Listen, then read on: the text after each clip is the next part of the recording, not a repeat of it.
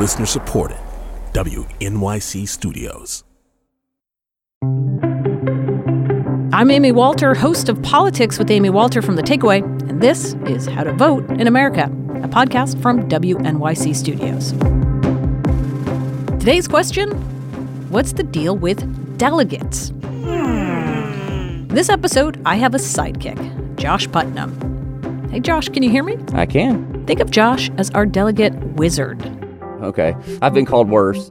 Roger Stone, for instance, called me Putz last cycle, so that was always fun. He's also a political scientist based out of Wilmington, North Carolina, and I run the election site, Frontloading HQ, and the consulting firm, FHQ Strategies. All right, so delegates. Delegates to the National Convention, they pick the presidential nominee. When you participate in a primary as a voter, whether it's by caucusing or casting a ballot in a voting booth, you're not actually voting for the candidate directly. You're helping to select pledge delegates, people who will choose the party's nominee during the National Convention. For Democrats this year, there are a total of 3,979 pledge delegates throughout the entire country. So the reason we ended up with 3,979 delegates is based on a formula that the Democratic Party has in place at the national level that apportions delegates to the states. And that formula is based on, one, how big the state is population-wise. So the bigger the state, the more delegates it's going to have. The other part of that puzzle is basically kind of party loyalty or electorate loyalty to the Democratic Party. So the more Democratic a state has voted in the past, the more delegates it's going to get out of it. Two similarly sized states like Idaho and Rhode Island.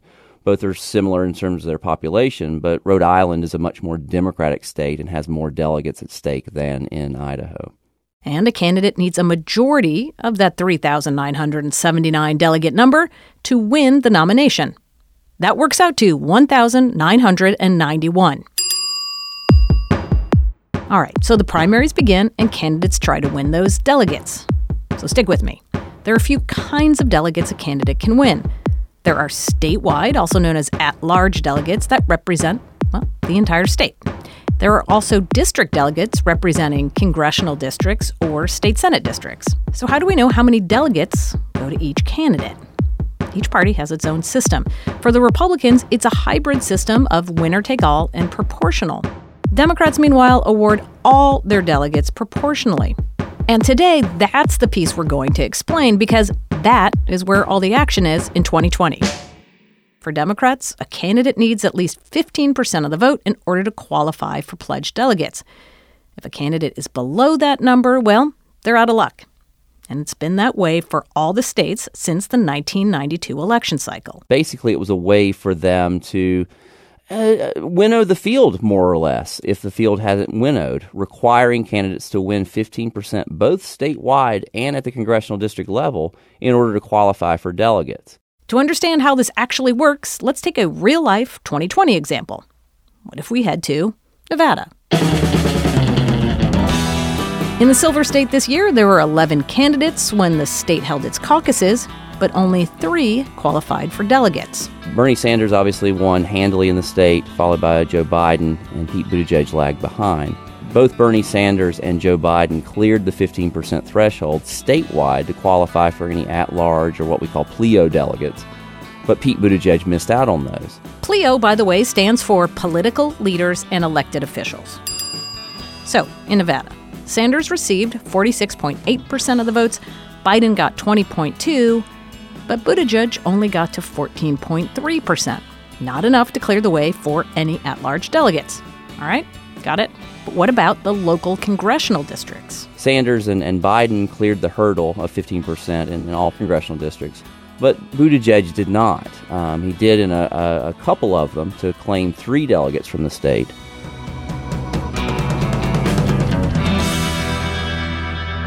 Okay, got our delegates. Now we come to the math. 46.8% of votes were for Sanders, but how do you turn decimals into delegates? We round them. Yep, that's exactly what it sounds like. Rounding is the rounding that we all learned in school as grade school kids, right? That, look, if you've got a decimal place that's greater than 0.5, you round up. If it's lower than that, you round down. So with all the numbers taken into account, including the at-large delegates, along with the district delegates, Sanders finished in Nevada with 24 delegates, Biden 9, and Buttigieg 3. But what happens when a candidate who has already received pledged delegates drops out of the race? Where did the delegates go? Well, it depends on whether they're at-large or district delegates. If they're district delegates, those folks will be free agents, right? Able to choose whomever they want to, or to abstain from the vote if they choose at the national convention. But what about the at-large delegates? Where do they go? Well, they'll get allocated once the party decides who those at-large delegates will be.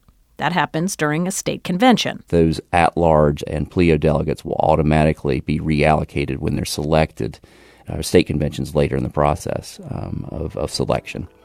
So those slots are basically reapportioned to the other remaining viable candidates in the race. Then those pledged delegates go to the national convention, along with superdelegates.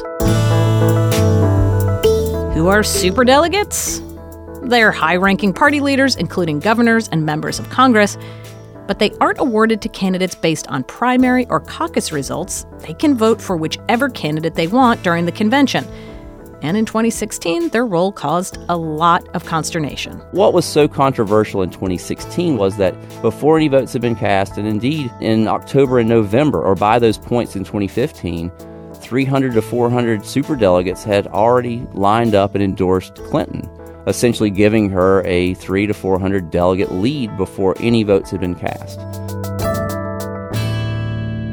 But in 2020, things look different. Yes, superdelegates still exist, but their voting process has changed.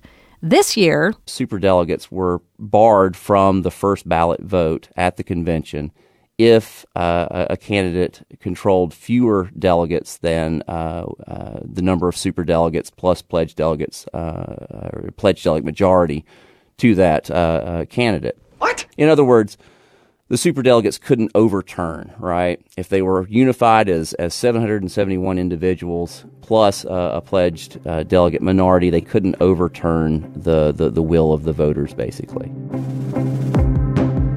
Okay, so superdelegates can now only vote during the second round in case no candidate reaches that magic number, that 1,991 number necessary to win at the convention. What happens at that convention? I'm so glad you asked. We'll have that whole story for you in a coming episode. Stay tuned for that. But first, congratulations. You made it through Delegate Math 101. So, Josh, how do we do? I think this really helped. Good. And that's coming from a delegate wizard, so there you go. But let's remember, none of this is set in stone. Each election, the party has a chance to change the process. But as of right now, you know the whole thing. Lots more to come next week on How to Vote in America. I'm Amy Walter. See you then.